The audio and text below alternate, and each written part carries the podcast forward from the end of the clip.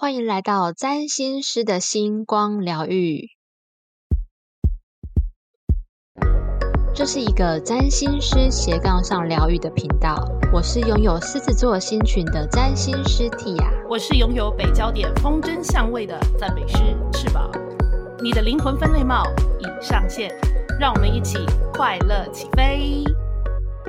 好的，今天的主题非常的闹，我们居然要聊屈原的星盘，主要是因为哦，我想要知道是什么样的星盘呢，能够让后人生生代代吃粽子的时候都要记得它。不过因为我对屈原的认识啊，就只有大概跳江 跟粽子。其他就不太了解了，所以今天呢，我特别特别的情商到一位非常厉害的，呃，可以说是屈原达人，是一位专家。然后我们在讨论这一集的企划的时候，他就讲了很多屈原很多有趣的故事，然后还跟星盘超级符合的。所以呢，我们接下来来掌声欢迎翅膀。好的，Hello Hello，大家好，好久不见。然后呢，因为在今天呢，哦，就是受这个蒂亚的邀请啊，要来讲这个屈原啊。屈原达人我是不敢当啦，但是呢，在人生的这条路上哈，在自己的职业上面嘛，三五年都要遇到屈原一次，所以对他的生平呢，也有一些些小小的了解。那当然，那个投江啊，或者是吃粽子这件事情，就是。屈原最广为人知的，但是他还有非常非常多哦，真的是浪漫的、冒险的，还有特别奇幻魔幻的故事啊，等着我们去挖掘。那今天也在这样的主题当中呢，为大家一一揭露他的星盘就是他的人生剧本，而且非常的符合哦，非常精彩哦。好，那。首先呢，就是屈原他很自豪自己是所谓的子丑寅卯的寅寅年寅月寅日生的。那出生时间不确定，所以我们用寅这个时间来帮他从西元前三百四十三年十一月十四日早上四点，为他的出生时间画出一张星盘。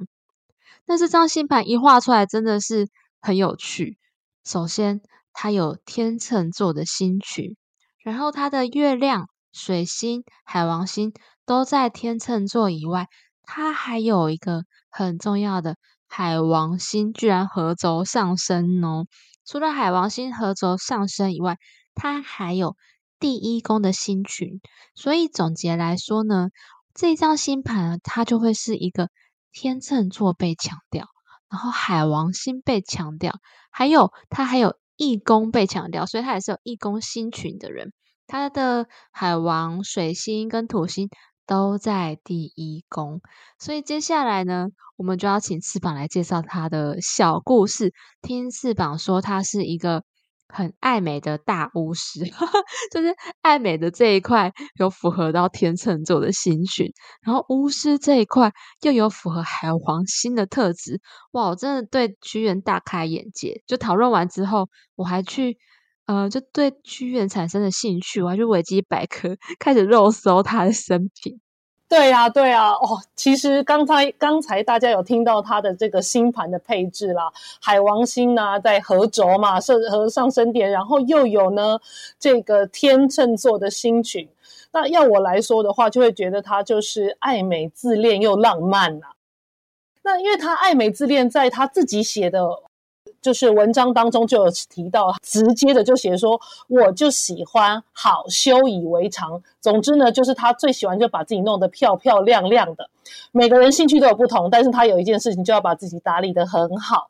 那他只要穿诶出来的时候，他要有要有一个呃模样，要有一个端雅大方的感觉。那喜欢戴高帽啊，配长长的那个玉佩的佩戴啊，然后衣服要华丽，要飘飘，但袖子要能够飞起来，要有一种飘逸出尘的这种感觉。身上的这个珠玉啊、品饰啊，都要是最高级的，衣服都要有那种仙气感。那就算呢，他之后被流放了，流放当然不能生活过得那么好，可是他头上一定要哦，就是佩戴香草，感觉上面要干干净净的哦，一定要这样子才有办法，就是才是生活的品质。就算再落魄，也要这样维持。那他本身就是楚国的贵族，就是在中国战国时代的时候的楚国人，所以他出身是高贵。那他自己呢，在他的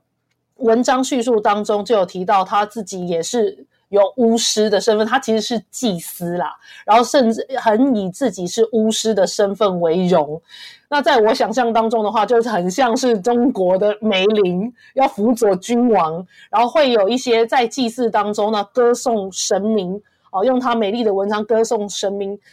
的时候，那神明就会保佑，然后带着呢楚国可以打仗胜利，是这样子的。那刚才也还有提到浪漫的元素啊，因为他的。文章里面就完全可以看得出来那种魔幻写实的感觉。以前、现在我们在讲什么穿越文啊，哈，是这个魔幻的文章，其实屈原早就都写过了。那他曾经有写过，就是他常常用香草跟美人来比喻心中真正追求的理想。那你就看到一堆香香的、美美的又很漂亮的。哦，东西一直出现在文章当中，而且呢，他还会在聊着聊着，他就是幻想，他就在文章里头幻想，跑到上古去，就直接穿越时空，跑到上古去，去问古代的帝王他们的想法，对于现在他们的想法。哦，那另外也非常非常善于描写女性心理。他有一篇文章《九歌》里头的山鬼，这篇文章就是女性在约会的时候那心里头的忐忑不安、那种幽微的心思，哦，描写的非常非常细致。那也有学者有说他是中国第一个懂女人的男性作家，哦，真的是蛮有趣的。你刚刚在说佩戴长长的玉佩，然后袖子都要飘起来，我整个就浮现我最近在追那个长月烬明的男主角。就是现在很多陆剧的男主角都是很帅，然后白白净净的，然后衣服都要飘飘的。没错，没错，没错，大概就是那样。而且他又是青年才俊，又非常非常聪明，所以也可以感觉到，就是刚才 T 雅也有讲，他有呃群星在一宫，所以他的那个自恋也是其来有自，从小就聪明，又是贵族出出来，他对他自己一定有。呃，就是有一定的自信，然后对理想的追求有一个非常非常美好的形象在前方。那因为也是这样子的关系，他是有的时候会活得比较比较自我一些，因为他会认为他所提出的谏言都是对的，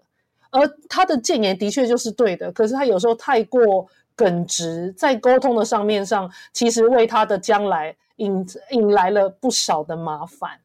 哦，我听得出来，翅膀这边有埋了一些伏笔，因为我们等下会来讲他星盘当中，就是跟着一些耿直 惹来的麻烦有关的东西。因为他有天蝎的星群，所以其实直话直说，就是他一个很大的特质，而且没有办法接受一点点的虚伪或是虚假。没错，没错。再加上他自己的出身身份高贵，所以他讲话还是有一种一针见血，加上理所当然。可是他因为获得王的赏识，但他就真的把王当成真正的朋友、交心的人。可是其实他跟王见面，王赏识他的时候，王那时候四十岁，他还不到三十岁，年龄上面也好，身份上面也好，其实都不是那么轻易可以让他这样直接。指出王的错误，非常积极的劝谏王不要这么做。那最虽然一开始楚怀王是蛮欣赏他的，楚怀王最需要支持的时候没有得到相对应的支持，只得到批评的话，他久而久之就没有办法一直相信屈原下去，而会去相信那些讨好他的小人们，就是一种哎，你只是个二十几岁的小毛头，竟然敢敢来说我。跟你讨论完之后，我觉得屈原的生平实在是太有趣了，所以我就去维基百科脑补了一下他的生平，他跟楚怀王之间的纠葛，我就发现楚怀王真的是一个每次不听屈原的话就会倒大霉，可是他永远记不得教训。然后我就是在想说，为什么屈原有办法非常非常的忠心？我觉得这一点很符合他的天蝎座的心群呢，因为天蝎座的个性就是水元素，然后固定的星座，他真的认定了，他就会耿直忠心，挺他到底。那最后也会为了他投江埋下伏笔，因为就是太执着了，太太想想要这个王这个楚国好起来带来的失望。但是，所以有一些论文都会在讨论屈原跟楚怀王的关系。我在想，可能是楚怀王是第一个识别出屈原他的能力、他的天赋，然后又是一个王的身份。那对屈原来说，那是直接是指明，就说你就是我要的辅佐我的大臣。那他当时当上的，呃，就是以他年纪轻轻，当时。的地位，左徒就是仅次于宰相，但是等同于啊啊小于等于宰相的地位了。那是对他非常非常欣赏的。那找他来改革的时候，还会彻夜促膝长谈，就两个人关在小房间里，好好的在聊要怎么样改革楚国，就是贵族的那些他们的既得利益，这个制度要怎么修正？哦，所以。一旦被识别出来的时候，呃，这个屈原他就没有办法，就是他就没有办法去遗忘那种被赏识的感觉。他这一辈子都心心念念着，就是楚怀王曾经赏识过他，那他要回报他，用他最真诚的一切真心回报他，这样。是女君王跟臣子的身份啦，我要强调，只是他们那个呃，就是他们之间的纠结，其实真的蛮有趣的，爱恨纠葛。像是他屈原，他有太阳跟木星的合相，所以某方面来说啊，他也是很容易得到领导者的赏识。但就像刚刚翅膀说的，他说话不好听，他有水星跟土星的合相，所以他说话会比较有建设性，然后比较实际。比较可能不太会修饰，虽然他还是有水星天秤，他的水星是天秤座，但是因为行星的威力还是是比星座大很多，所以水星跟土星合相就会带给他一种，他想事情都会很务实、很实际，那讲出来的话也会比较直接，然后比较是为你好，所以跟你讲的这个角度去说话的。他的水星天秤大概都发展在他的文章上面，所以他在文章上面常常就是追求美人呐，哦，追求芳草啊，而且都会想说我要呃路漫漫其修远兮，就说路非常长非常远，但是我要上下求索，我在所不惜。那其实香草跟美人后来后世都是解释为就是想要获得君王的赏识跟信任。那君王是谁？他唯一指向君王就是楚怀王。哦，所以他的那种水星天秤的那种浪漫跟温雅，然后那种呃漂亮的美词美文，全部都用在文章当中。但是现实的时候，他当面对面的时候，他觉得他要对楚怀王有帮助，所以他讲话都超级实在。那其他他看不上的人，也都直接讲，也不怕别人会在背后冲呃那个冲康他，所以个性也是真的很硬。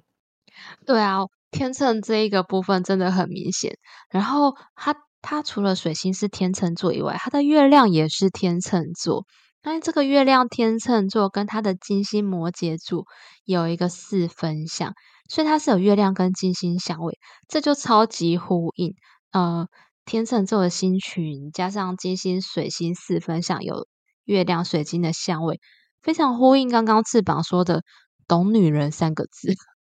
再加上他写的作的什么香草美人啊什么之类的，我们通常有月亮金星相位的男生，呃，大部分都会蛮受女生欢迎的，因为他们就是，哎，偶像剧啊，或者是陆剧啊里面那种比较温柔，然后看起来风度翩翩，然后白白净净，然后很懂女生的女性呃的男性，就是比较阴柔款的男性。女人缘都会蛮好的，当然，呃，因为在屈原的那个年代，比较不会特别提到女人缘到底有多好的一件事情，就是在战国时代对她的女生缘描述比较少。但是光是只要看她文章里头啊，描述这个女性柔美的模样啊，还有女性心理的转折啊，就知道她可能都是个解语花，就是对女性的心理啊，还有他们的需求啊，也都是非常清楚的。这也是屈原他的魅力所在，就年纪轻轻呢，也都看得懂人性，然后呢，也能够呃说得出道理，但可惜就是藏不住锋芒啊。哎，那他一定是接触过很多女生，不然怎么会这么了解？他有结婚吗？呃，应应应该是有的，因为他基本上那个年代都还是一定会有结婚的啦，也有儿子啊。那只是就是，也许在巫。就是他是巫师的这个部分哦，那真的要再细数他的家谱。那呃，比如说你在南方这种巫习，那有男巫也有女巫，可能在接触上面一定不会少，比较不会是呃，就是不经人事的少年，或者只会死读书的人。就对他来说，他不是这样的，只是他在知道的越多，就想要分享的越多。但是他没有考虑到他自己自身的身份有没有真正的合适，或是他觉得他这个身份足以，而且并且要百分之百的发挥，但是他没有给楚怀王再多一点点的时间。哦，因为楚怀王后来就挂了嘛。对，应该说让他可以有消化，或者是可以私底下在。私底下在跟他沟通的时间，但是他觉得在当场的时候就一定要跟楚怀王讲个明白。老实说，因为楚怀王会叫怀，那是因为人民都很怀念他，也就是楚怀王在楚王之间，他的评价是不低的。他那时候客死异乡，就客死在秦国的时候，那秦国把他的灵柩送回到楚国，楚国人是都是一直在哭，是非常非常难过的。也就是他们其实是蛮感念有这个。王在是会想念这个王的，那他在早期的时候也的确做得不错，也有打胜仗。可是可能是爸爸他是有 daddy issue 的人，就是他的爸爸宣威之治就在更早期的时候是有很立下了非常好的功劳，所以他可能很想要证明自己。那又看到觉得本来觉得屈原是可以来帮他的，那跟屈原讲的也很开心。可是后来就是辗转有遇到一些挫折，他就觉得哦，好像不太能够相信屈原。再加上因为屈原讲话太直，一直被小人陷害，他旁边一直听多了，就算一开始很欣赏屈原，到最后会也会觉得每一个人都在说屈原坏话，那屈原应该还是有点问题吧？那只要怀疑的心产生了，看什么都有问题。这个之后也会从他犯小人的这一点啊，就是再跟大家说他的故事。哇，这听起来他们之间真的是有很多恩怨未了的情节耶。从刚刚故事听起来，在秦国、齐国、楚国就是纷乱的年代，那屈原他是一个诗人，很忧国忧民的。这一这一点就很符合他的天蝎座的心绪。然后还有一个最大的特点，就是他的火星巨蟹座合轴在天顶哦，天顶是我们一个人的志向所在。然后巨蟹座啊，常常都会有那种保家卫国的特质，就跟漫威的美国队长克里斯伊凡一样。他这个演员呢，他的魅力是不是就跟英雄啊、保家卫国这些有关？那可以是伊凡他的金星跟水星是。巨蟹座，那屈原火星在巨蟹座，呃，很多火星巨蟹或者是火星摩羯座的人，很多都是政治狂粉，就是很关心政治的人，非常的忧国忧民哦。嗯，那而且他一旦认同他自己是怎么样的人的时候，他。为了要捍卫自己的这个定位，他在这个的世界上的这个定位的话，他真的是不惜一切代价，所以也不怕得罪别人。那不晓得大家有没有看过，就是《芈月传》啊。那《芈月传》的芈月本来是楚国楚国人，啊，后来到了秦国。那他们之间，屈原也是在这个相同的年代，只是屈原在的时候，这个芈月她已经是太后了。那那个时候呢，哦，这个芈月已经到秦国了，所以虽然他原本是楚国人。可是他心里想的是，反正如果要这样的话，那不然就两国统一，由秦国来统一楚国，那这样一家亲，他还是可以照顾楚国，但是是以秦国为主。那所以虽然是楚国嫁出去的皇后，那可是屈原他是认同他自己是楚国人的，他没有办法接受。自己最后会变成秦国人的这个事实，所以他一直告诉楚怀王，芈月虽然以前是我们本来是楚国人，可是她已经嫁到秦国去了。那太后这件事情就在楚国不能作数，所以他一直劝楚怀王不要相信秦国开的条件，不要被骗。但是历史告诉我们，楚怀王没有。我们屈原呢，他是非他就是主战派的嘛，他是坚决楚国就是楚国。楚国不能被秦国，哦，就是纳为他们的领土，非常非常的强烈，但也因此就受到很大的攻击。因为我们也会知道，通常当然如果不要战争的话，能够一直和平共处，当然是再好不过。但呃，屈原的那个爱国意识就很强，是对方现在是要来企图软土生绝，那这样的话，我们当然要坚定立场。怀王，你不能软弱，你不能再被骗啊！那他可是他越用力大声疾呼，怀王就是越发现自己从从他的劝谏之中发现到自己的无能，就更不想要面对，最后还是听信谗言，也不相信屈原，还把屈原流放了。哇！所以这样真的听起来可以听得出来，对巨蟹座来说啊，这种家国情怀就是。我的原生，我的根源是楚国，那我就不能变成秦国了，因为楚国承载了我的归依，哈，我的来源归属感。除了是楚国之外，我觉得也有楚怀王啦。他其实就是希望楚怀王他能够真正的。把整个楚国再壮大起来，不要输给秦国，所以多少也是有那种恨铁不成钢的心心情。再加上是楚怀王一而再、再而再、再而三的不信任他，所以他的那种捍卫感又更强烈，捍卫自己的信念，然后捍卫楚怀王的尊严，捍卫整个楚国的存亡。好，是这样子的感觉。听起来是很伟大的一个人。那我们接下来就要来讲刚刚一直在说到的啊，犯小人、职场犯小人这件事情。除了天蝎星群外啊，它还有水星跟冥王星的对分相。所以从刚刚翅膀的描述当中呢，我们就一直讲到犯小人，然后被排挤、被进谗言，然后最后不顺遂。对啊，哦，这个就是有的讲着，在这边的话，只能抓几个比较经典的重点。反正就是男男女女都想要陷害他哦。他本身优秀，但是讲话很直。可是又一针见血，说的都是对的。那那种人家被打脸的感觉就很强烈，那就希望这个人最好都不要出现在他们的面前。所以很多人私底下呢，就会一直想要找机会可以离间他跟楚怀王之间的感情。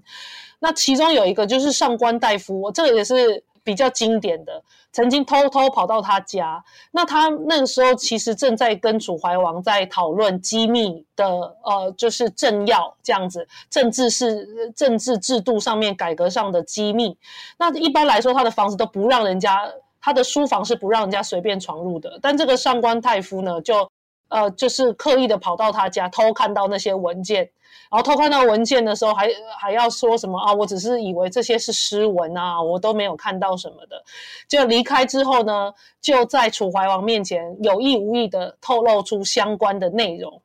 然后这就让楚怀王很心里头暗起恼火，就会觉得，哎，他这么相信屈原，但是屈原哎却不是一个可以守密的人，偷偷把政治的机密文件呐都透露出去了。害他现在要做不做非常为难，这就是有埋下一个种子了。好，那再来呢？这是男生嘛，然后女生也是，因为他看人眼光也很准。那这个妃子啊，在楚怀王身旁的妃子，哦，有一个叫南后的，哦，南边的南，皇后的后。那他们他呢，就是很怕自己啊，常常接受贿赂啊，在君王面前进谗言的事情被发现，所以他也想要楚怀王对屈原印象不好。所以有一天呢，这个南后在在表演屈原的。屈原的诗歌，哈九歌的时候呢，故意表演就是晕倒，好像身体不舒服。那因为他演的是屈原的作品嘛，屈原是不会让他自己的作品就是有不好的 ending，所以屈原当然就上前扶他。结果这一切没想到就是 say 好的，就是在他扶他问他怎么样的时候呢，哎呃，其他的小人们啊就带着那个君王楚怀王一起进到这宴会的会场。那来到这个会场的时候，刚好就看到这一幕，然后他就会觉得，哎，怎么屈原这么行为不检点，跟我的妃子过从甚密，对他印象又很差。这听起来的感觉真的是超级像韩剧，就是被离间的可怜的女主角，就屈原拿到了韩剧女主角的剧本，这种感觉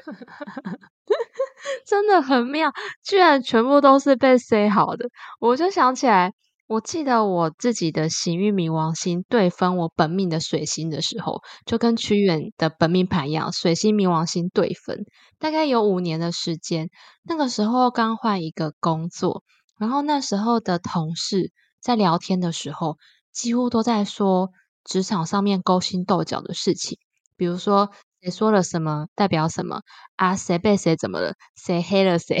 谁被谁黑了，听久了都会很害怕。然后明明就是没有事情发生，都会觉得，诶别人的某一句话是不是在暗示，或者是想要做什么事情？然后对于呃别人讲的话，然后别人的眼神，就会开始很用力的去猜想其中的意思。然后那个时候也还是一个很菜的新人，呃，那时候还有遇到有一个很喜欢霸凌菜鸟的前辈。的职场霸凌，之前有分享过，后来怎么克服的？那这个这样的行运是到了尾声的时候，行运的尾声之后，开始领悟每一个人说的每一句话都有自己的解读跟立场，然后把自己抽开来，才开始比较不受到影响。然后这样子看透之后啊，很神奇的就是身边的同事就慢慢变成好人了。那。因为我今天看维基百科啊，有一个好像屈原会被排挤的原因，除了刚刚翅膀讲的说话比较直接，然后因为他都直接讲出真实，他他有那个天蝎座的星群，他都直接讲出真实的一面，可能大家没有办法接受，哦，没有被润饰过的。还有一点就是，他有很多想法是很创新的，想要为国家好做改革。那这个改革就会影响到楚怀王身边的，好像是他的妃子，然后原本的权贵掌权者的既得利益，所以他们就会想要把屈原弄下来。那这个屈屈原他有很多改革的想法，然后为了大家整体社会的共好，有不同的观点，这一点就跟他的水星还有天王星。三分相有关，而且他的水星天王星三分相是零度五十七分，非常非常的紧密。哇哦，这个真的是很紧密的相位。那其实啊，像这个屈原，它有水明的相位，然后也有水天的相位。那刚刚在讲水明相位的时候，好像会觉得，哎，怎么有点衰，都只会犯小人。可是其实大家也要注意到，刚才 Tia 也有讲到一个重点，就是他的这个水明有这样的形域相位之后，到最后呢，他反而是看清楚每一个人讲话背后有什么样的目的。哦，尽管是坏话，后面它里头想要包含的什么样的情绪跟意涵，他反而自己能够抽，哎，抽离开来，超脱开来，而不受呃这些话语影响。那当然，屈原他不是，他根本没听到人家说他坏话。可是他如果能够，他已经这么聪明，可以看清楚真相，那他如果再想远一点，更看清楚一些全局，或知道为什么现在楚怀王要这么。回复他为什么要拒绝他？那这样的话，他也许说不定可以反过来利用这个话语的能量，甚至他如果有任何听到一点风声，人家在说他坏话、进谗言，哦，他可以反过来来利用这样子的讯息，就是打另外一波的资讯战，然后替自己呢在呃再更站稳住阵脚，然后发挥他水天的那种哦，就是那种革新的创意。来真正的帮楚怀王一把，因为楚怀王一开始是楚怀王自己，他很想要改革这个贵族制度，但是又碍于自己的身份，其实也要靠贵族来支持，所以他希望还有一个得力的助手，所以他看上了屈原。那他原本以为屈原是可以完全帮他，因为屈原真的什么都不怕，而且想法很创新。可惜他的想法跑太快了，楚怀王能够接受。但是他一时执行不了，那其他人就是完全不能接受，呃，这个屈原也不屑说服，好，所以就会很可惜。但是我们的话，大概了解他有这样的剧本，我们如果自己有这样子的，呃，这个设计或这个星盘有刚好有这样的配置的话，我们也可以有别种解决的方式哦。对啊，这就让我想到我们在西塔疗愈的时候，有时候我们在挖掘的过程当中啊，会对目前遇到的一些困难或困境回溯到前世哦，跟可能跟这个现在的困境有关的议题，那。可能都是前世发生了什么故事，种下了什么信念，导致目前会有现在的现况。所以我们在西塔疗愈里面呢，常常就会带着那个前世的自己。如果大家相信前世今生的话，带着那个前世的自己，然后用另外一个哦真相法则、真相的视角，再重新再看一遍这个故事，就会有不同的视角，然后看法跟洞见，就不会在。一直觉得自己是受害者，然后自己是委屈的，然后所有事情只有一个解决的方式。所以，如果屈原呢 有投胎到今天的此时此刻，听到我们的 podcast 的话，那搞不好他就会有不同的想法。他就会想说：“哦，那那个什么，以后有人在碰瓷，演他现在碰瓷在拔的的时候，他就让他就是直接，我就直接让他倒下，他就直接让他倒下。”歪掉没关系，我觉得刚才听雅真的讲的很好，然后也讲到就是西塔疗愈里头就是回溯前世今生嘛。那其实呢，因为西塔疗愈，也许有些人哦，就是在这个呃调整到一定的脑波频率，然后来去回溯呃过往的一些习惯模式，就有剧本，然后再去做信念释放，这样会有点疑虑的话，那其实呢，我这个月呢，哦。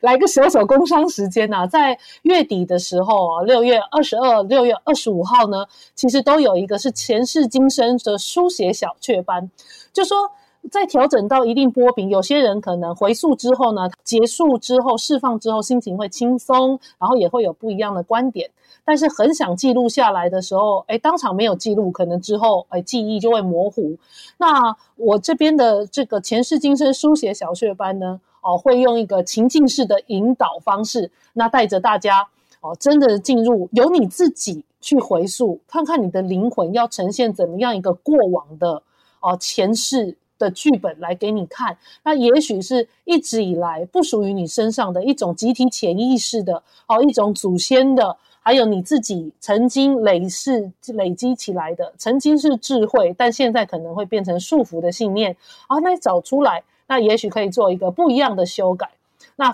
写在文字上面，呃，用一个不一样、不同的形式，可以帮助大家呢，更能够呃，更能够确实的疗愈自己。也搭配今天的，就是我们的屈原端午节特辑的主题。啊，谢谢 Tia 给我这个 工商时间呐，然后也真的介绍的很好，这个 Q 点真的很棒，我也很开心，那个翅膀接到我的 Q 点。哦，对对，没错，因为之前呢，Tia 刚才想帮我讲哈，就是因为之前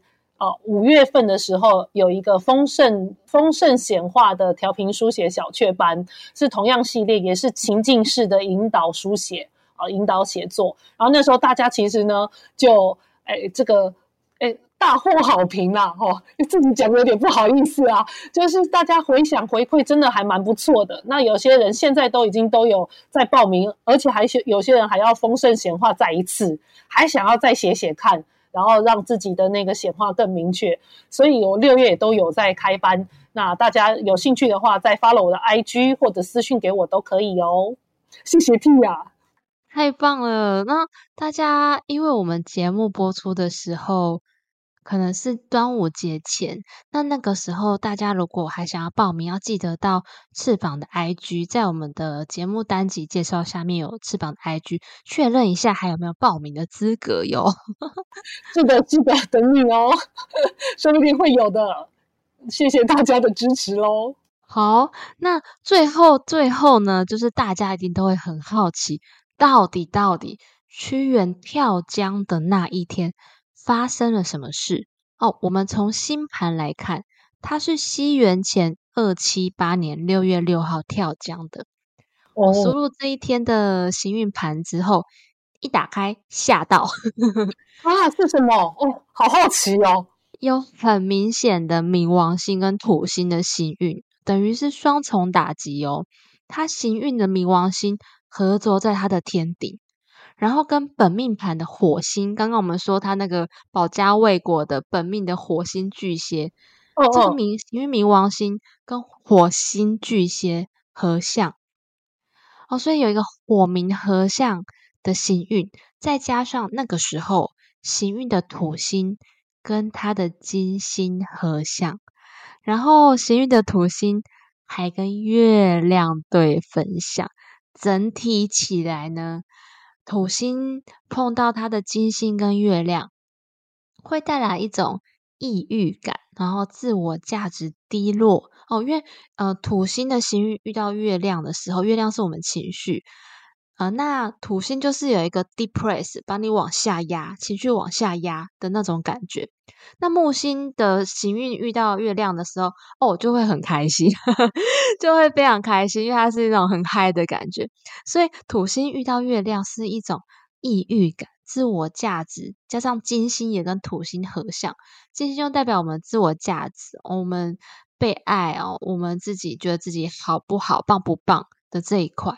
哦，这时候土星也来 depress 下去，会有种自我价值感低落的感觉。那这种抑郁啊，加上自我价值感低落，还有冥王星，特别是冥王星的行运来的时候呢，会很有，会很容易有一种想要毁灭掉一切，重新再来的感觉。就像是那个《冰与火之歌》《权力游戏》的那位作者。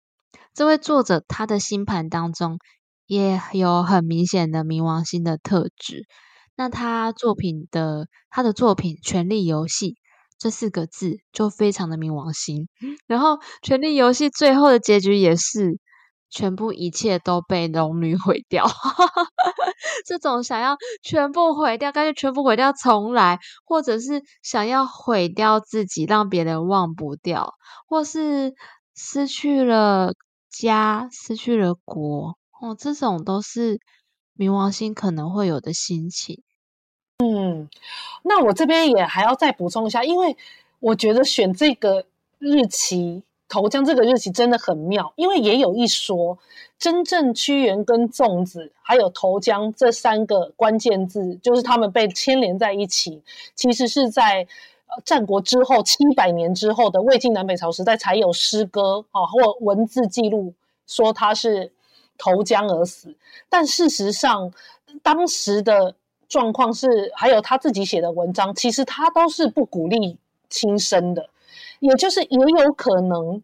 他其实不是自己投江的。那可能是太过抑郁，然后当然那时候也许喝酒或者失足跌落，也这都是有可能的。可是，在很神奇，就是在他心盘上呈现这种浪漫特质，不论他的真正的死因是如何，当时那一天有没有办法还原状况，可能没有在办没有办法还原，但是流传至今千年的这个六月六号的日期。呈现出来的星象，就刚刚好是他整个人生到最后的一个合理的呈现发展跟总结，跟他那一天也许会做这样的决定。所以有的时候真的觉得，你说说星盘要是穿凿附会嘛，但是他又有一种很很神奇的相似。那你那你要说是完全完全命定吗？那其实居然有好多次，其实可以有不一样的解方。他这么聪明如此，那稍微个性稍微有任何一点点转换的话，也许路就不是这样走。那所以呢，在比这之间，他冥冥之间的这个互相照应，他星盘上面的，以及他的人生故事上的照应啊，真的是非常的有趣，才会有趣到我们想要趁着端午节的时候，再来好好的看一次屈原他的星盘。是的，就是如果屈原有来解星盘的话，我就会帮他把那个用那个 A P P，然后往后快转他的星盘，看这样土冥双重的打压行运什么时候会过去。这种时候呢，就会让当事人充满希望，或者是说怎么样去转换这个心情啊，这个能量，然后从不同的视角来看所有的故事。因为的确真的是在冥王星的行运，哦可能大家很多人都经历过，在也可能有经历过忧郁症之类的，在很低潮的时候哦，然后可能他那个时候楚国也快要。被秦国灭掉了的那个时间点，所有看所有事情的视角都会变得非常的执着，哦，非常觉得所有事情就只有一种结果了，只会指向单一的结果，然后或者是会很执着，一定要怎么做，一定想要什么东西。而且其实他那个时候会这样，就是因为那个他的支柱，就一开始识别出他天赋才华的楚怀王就是死掉了。就过世了，所以他才会到后面也就心情会非常差，整个就是好像是在最最最低谷的时期了啦。就是这个冥王星行运可能会产生的状况，如果他懂星盘，或者他有来这边看星盘的话，也许也许他会知道这个这样的时间点终究会过去啊。对我们如果很常看星盘，知道星象的运行，就会知道人的一生不会有永远的低潮。然后，呃，或者是他文笔那么好，或搞不好，如果他来参加前世今生的小雀斑 书写的话，我们也可以鼓励他说：“哎，你看那个人家《权力游戏》的作者写小说卖成这样，你要不要试试看？”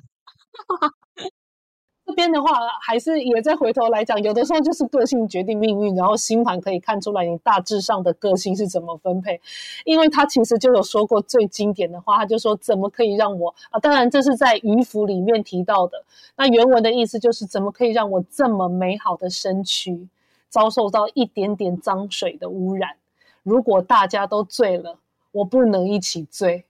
我唯有，我唯有就是。”整身清白的停止呼吸，来留在这世间。哦，这就是有的时候在他的星盘上面也可以看出来，他这样深情执着，最后坚持的这一点啊，天秤跟天蝎的星群的这些安排就很很明显啊，追求美、灵魂、肉道的合一，这是他一生的追求。太浪漫了。不过呢，我们这一集啊，还是要鼓励大家，一定要记得冥王星的关键字有三组：失去、转化跟蜕变。我们刚刚看到了这一集，听到了屈原在面对冥王星行运的失去跟毁灭。好，但是呢，我们其实没有看到后面两个，所以。我们如果在遇到冥王星的行运的时候，记得撑到后两阶段的转化跟蜕变，啊，回头走过之后啊，回头看会觉得，哎，我当初怎么这么厉害，居然可以撑得过来，然后会很感谢当时哦拉自己一把的人，或者听到任何的故事啊讯息，而且当走过去之后啊，会觉得人生会有。一些更多的豁达，觉得自己有经历过一些大风大浪，就不会再那么害怕了。然后对很多点、很多事，就会变得比较开心、比较轻松。相较于冥王星行运当下那种执着，可能一件事情只有一种解决方式或结果，走过冥王星之后的那种智慧啊，跟大彻大悟，会让人看开很多事情，然后看事情的视角也会转变，会有很多新的切入点，不同的解决方式，然后就会诱发更多不同的结局跟可能性。对，因为像现在就是冥王星就是在水瓶跟摩羯哦这两边也走了真的很久了啦，然后等到明年的时候就正式要迈入水瓶座，一定很多这两个星座的朋友非常非常的有感觉。那刚刚的 T 雅已经也告诉大家的解方，这个冥王星除了前面的这个阶段之外，后面还有转化跟蜕变，真的。它也许它是一种清洗的过程、进化的过程，那最后你会看得更明白，然后更超脱，甚至想到新的解方，那人生就会有完全不一样的翻转。而且，因为我记得之前在讲那个富豪的时候，也有讲过吧，冥王星跟巨富也是有关系的啊。对呀，搞不好冥王星行运来的时候，不是失去，是挖到石油啊。对 对对，遇到高富帅，好吗？对，没错。好，那最后就是祝大家粽子节快乐！喜欢这集的话，记得追踪节目，多多帮我们分享哟。然后记得手速报名翅膀的前世今生小雀斑，去院记得来哦。谢谢谢谢谢谢 T 啊，那也真的是祝大家呢，就是啊越吃越苗条哦，粽子吃到饱哦，身材一样好。那就祝大家这个端午节快乐喽！哈，四天连假已经想好要去哪里玩了吧？就祝大家都非常非常顺利又愉快。拜拜拜拜。最后呢，我们频道有提供下列的服务，欢迎大家加入官方的赖账号。小老鼠七九二 c n b n p 与我们联系。第一个是个人星盘的深入解读服务，将透过我的视角与您一起共同合作，以最完整客观的角度解读这本神秘的人生使用手册。我们也可以一起讨论目前遇到的困境，并且透过西塔疗愈的工具。协助跨越之后，往星盘原有的美好与幸福迈进。第二个是解忧信箱的服务，这个是对于目前遇到人生问题以及人际关系议题，需要立即的支持与建议的人所提供的快速咨询服务。透过这个服务，能够快速厘清问题的症结点，以及知道解决的方向。我们还会一起往内在去检视，是什么样的信念导致问题重复的发生。当看到之后呢，就能够有更好的机会转化，并且重新选择新的道路。